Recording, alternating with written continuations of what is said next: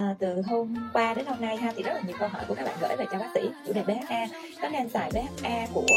hai brand đang rất là nổi tiếng và đang khá là cạnh tranh trên thị trường, đó chính là Pojois và Obagi ha. Hello mọi người, chào mừng các bạn đến với livestream của bác sĩ Nguyễn Phương Thảo, và chủ đề hôm nay của chúng ta sẽ là bê hát a và cách dùng. Thì à, bây giờ là khoan hãy nói là chúng ta nên lựa chọn cái sản phẩm của nhãn hàng nào, mà chúng ta sẽ phải làm rõ là chúng ta có cần dùng hay không, rồi sau đó chúng ta mới từ từ cân nhắc.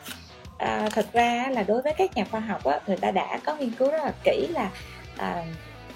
tại sao người ta phải cho cái nền cồn hoặc vào trong cái sản phẩm, hoặc là vì sao là người ta lại cho những cái những cái chất nền khác vào trong sản phẩm để à, bê hát a. Đó chính là cái sự khác biệt giữa hai cái brand rất là lớn là Paula's Choice và Obagi. Và trước khi bắt đầu cái câu chuyện là à, mình nên lựa chọn cái sản phẩm của nhãn hàng nào, bê hát a của Paula's Choice hay là bê hát a của Obagi, thì chúng ta cùng phân tích xem là bê hát a có cần thiết cho da các bạn hay không nha. À, trong cái giai đoạn gần đây á, thì vì rất là nhiều cái thông tin truyền thông trên mạng xã hội ha, cho nên đó là các bạn đã À, trong cái quá trình skincare của chúng ta, đa số là bác sĩ thấy là các bạn hay rất hay sử dụng axit trên bề mặt da. Nhưng mà chia sẻ một chút xíu với các bạn ha, thì da bác sĩ từ lúc uh, dậy thì cho đến giai đoạn hiện nay là cực kỳ ít xài những cái dạng mỹ phẩm mà có tính axit trên bề mặt da. Vì mình phải hiểu là về mặt um, gọi là sinh lý ha, thì cái da của chúng ta nó sẽ có những cái chủng vi khuẩn, những cái sự tấn công của những cái vi khuẩn lạ, hoặc là sự tấn công của những cái yếu tố à, bất lợi bên ngoài như là nấm ha, rồi vi trùng, vi, vi khuẩn hoặc là virus, nó tấn công vào trong da của chúng ta. Thì nếu như vì một cái lý do nào đó mà chúng ta phá vỡ cái hàng rào sinh học này đi, ví dụ như chúng ta sử dụng axit để chúng ta à, biêu da, lột tẩy da, hoặc là chúng ta sử dụng những cái sản phẩm mà nó tác động, nó làm rối loạn cái môi trường sinh thái bình thường của cái làn da chúng ta, nó làm rối loạn cái chủng vi khuẩn thường trú, thì À, làn da của chúng ta nó cũng sẽ mất cái cân bằng hệ vi sinh, và chính vì lý do đó là làn da chúng ta nó lại càng trở nên mỏng manh, yếu đuối, rồi nó rất là dễ kích ứng với tất cả những cái tác nhân bên ngoài. Đó, thì nếu như các bạn mong muốn có một cái làn da đẹp thật sự ha, thì chúng ta bớt tổn hại đến những cái uh, cấu trúc cơ bản của làn da chúng ta. Thì uh, À, chia sẻ một chút xíu đó là làn da của bác sĩ là rất là ít khi mà xài những cái sản phẩm lột tẩy. Vậy thì những cái làn da nào mà chúng ta nên sử dụng là bê hát a, và để muốn biết cái làn da nào nên sử dụng bê hát a thì chúng ta phải coi lại bê hát a là gì ha. Thì bê hát a suy cho cùng nha, và cái nguồn gốc xuất xứ của nó vẫn là axit, cho nên các bạn phải hiểu rằng một cái loại axit khi tác động trên làn da của chúng ta ở một mức độ cao hay thấp thì nó đều có một cái tác động đến cái hàng rào sinh học của da chúng ta, tại vì nó mất cân bằng hệ vi sinh ha. À, về lâu về dài nó sẽ gây mất cân bằng hệ vi sinh ở trên bề mặt da chúng ta, và nó làm thay đổi những chủng vi khuẩn thường trú, chủng vi khuẩn thường trú trên bề mặt da của chúng ta, và cỡ nào thì nó cũng sẽ làm cho da chúng ta mỏng đi, vì cái tính axit nó sẽ có tác động bề mặt.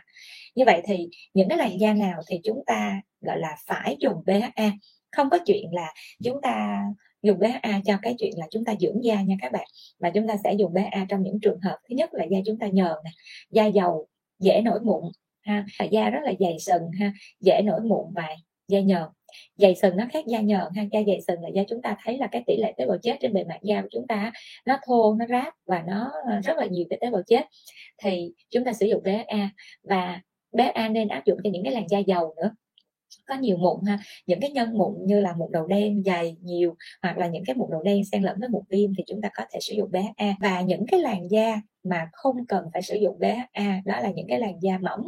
da mà bị khô thì chúng ta tuyệt đối không nên sử dụng bê hát a. Khi chúng ta sử dụng bê hát a thì các bạn phải nhớ thêm một điều nữa, đó là chúng ta sử dụng bê hát a là có mục đích. Vậy thì khi chúng ta đạt được cái mục đích của chúng ta cho cái việc là giảm nhờn mụn và cái làn da chúng ta đã ở trạng thái cân bằng rồi, thì chúng ta nên hạn chế tối thiểu nhất cái chuyện mà chúng ta sử dụng axit.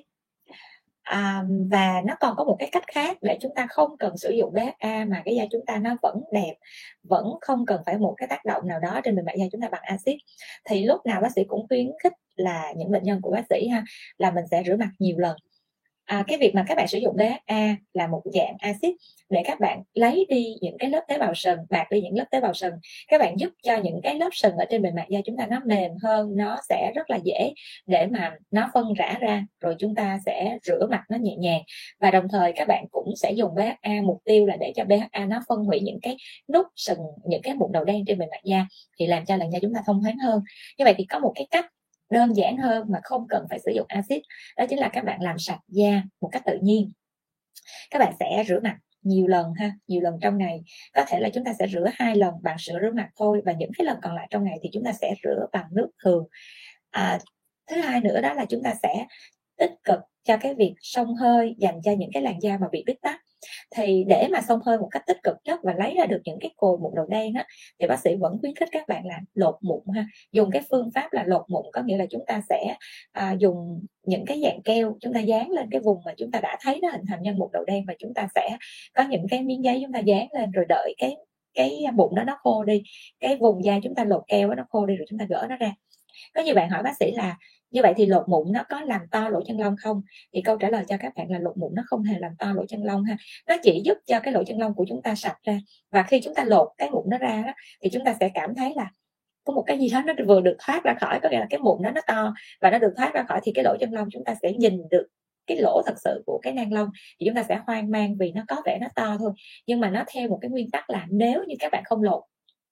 thì cái nút sừng nó bít tắc ở trên bề mặt của cái nang lông, nhưng mà cái tuyến bã là cái tuyến ở sâu bên trong của cái nang lông nó vẫn cứ tiết ra mỗi ngày. Thì nó cũng giống như một cái nguyên tắc mà các bạn bơm nước vào trong cái bong bóng vậy đó, thì cái ở phía trên là các bạn đã, cái miệng bong bóng là các bạn đã buộc chặt, mà nếu mà các bạn vẫn cứ xả van tiếp tục thì cái lỗ à, thì cái nước nó vẫn đọng lại trong cái bong bóng, và càng ngày bong bóng nó càng nở to ra. Cũng y như cái lỗ chân lông của mình, khi mà cái nút sừng ở trên bề mặt nó bít mà cái nhờ ở trong nó vẫn cứ thoát ra thì cái lỗ chân lông nó sẽ to, nó to cho tới một lúc nào đó mà nó không có còn độ đàn hồi được nữa, thì lúc đó là cái cái lỗ chân lông chúng ta bị giãn thật sự. Do một cái ví dụ để cho các bạn biết là cái việc mà các bạn lột mụn, các bạn hay tranh cãi là lột mụn xong rồi nó to lỗ chân lông thì sao, thì một cái ví dụ là cái bong bóng chứa nước để cho các bạn hình dung là cái lỗ chân lông của chúng ta cũng y chang như vậy. Yếu tố thứ hai nữa là nếu như các bạn muốn cho làn da các bạn mà không có bị đổ nhờn nhiều quá ha, thì chúng ta sẽ kiểm soát từ cái nội mô bên trong, có nghĩa là những cái chuyển hóa bên trong. Khi cơ thể chúng ta nó thiếu nguồn nước nạp vào thì bắt buộc ha, bề mặt da của chúng ta nó muốn giữ được độ ẩm để nó chống được cái sự thoát hơi nước, chống được cái sự mất nước ra khỏi cái bề mặt da, thì nó phải tiết ra một cái lượng chất nhờn.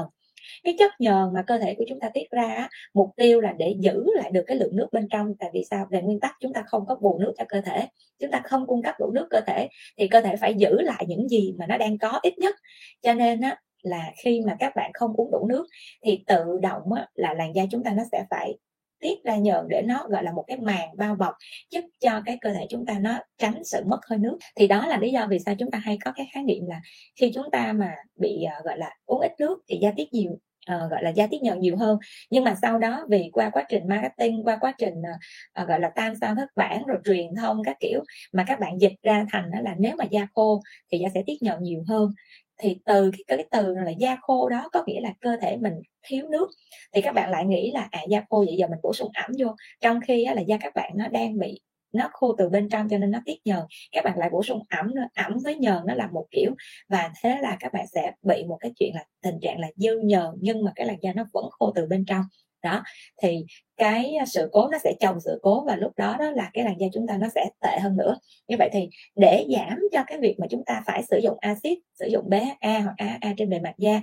mà vẫn đảm bảo được cái chuyện da chúng ta không có bị nhờn, thì chúng ta sẽ uống nhiều nước hơn một chút ha.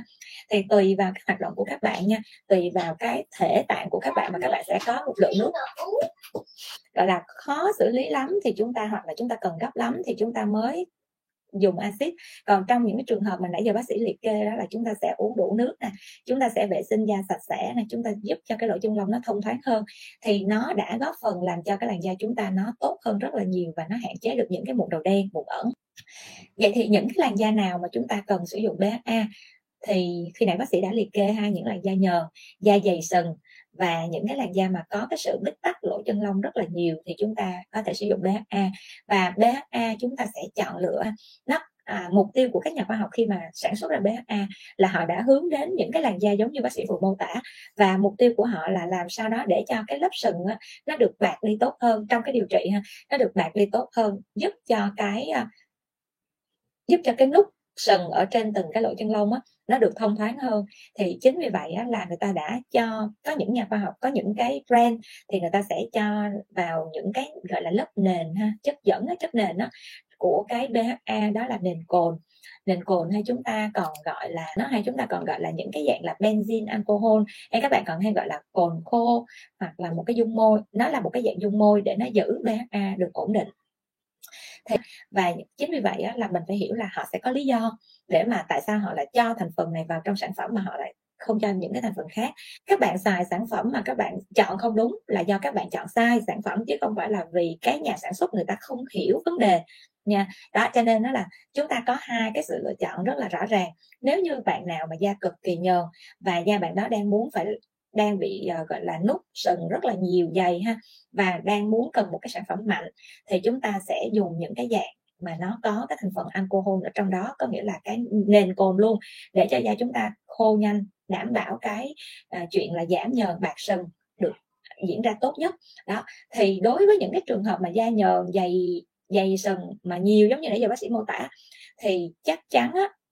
là cái tình trạng kích ứng da mà gọi là mẩn đỏ trên bề mặt da nó ít lắm ha. Tại vì lớp nhờn nó đã là một cái lớp hàng rào ceramide rất là tốt cho cái bề mặt da, chẳng qua là nó nhiều quá thôi, và bây giờ chúng ta phải cần lấy ra. Rồi, vậy thì một cái brand khác, đó là bác sĩ đang nói brand của Obagi ha. Brand Obagi thì người ta sẽ cho cái alcohol, hay chúng ta còn gọi là nền cồn, nó sẽ có giá trị của nó cho một tập bệnh nhân, à, tập bệnh nhân, một tập khách hàng. Vì vậy cái tập đó chúng ta phải lựa cho đúng. Còn đối với những cái bạn mà cái nền da gọi là cái nhờn hơi hơi nhẹ nhẹ, những cái dạng mà bít tắc lỗ chân lông nhẹ ở vùng mũi nè, hoặc là cái nền da mà vẫn có sự bít tắc lỗ chân lông nhưng mà da hơi khô một tí, da hơi mỏng một chút, thì lúc đó chúng ta đừng có sử dụng những cái dạng mà có nền cồn như vậy, tại vì nó sẽ rất là dễ kích ứng da. Chúng ta sẽ xài những cái dạng mà nó có cái thành phần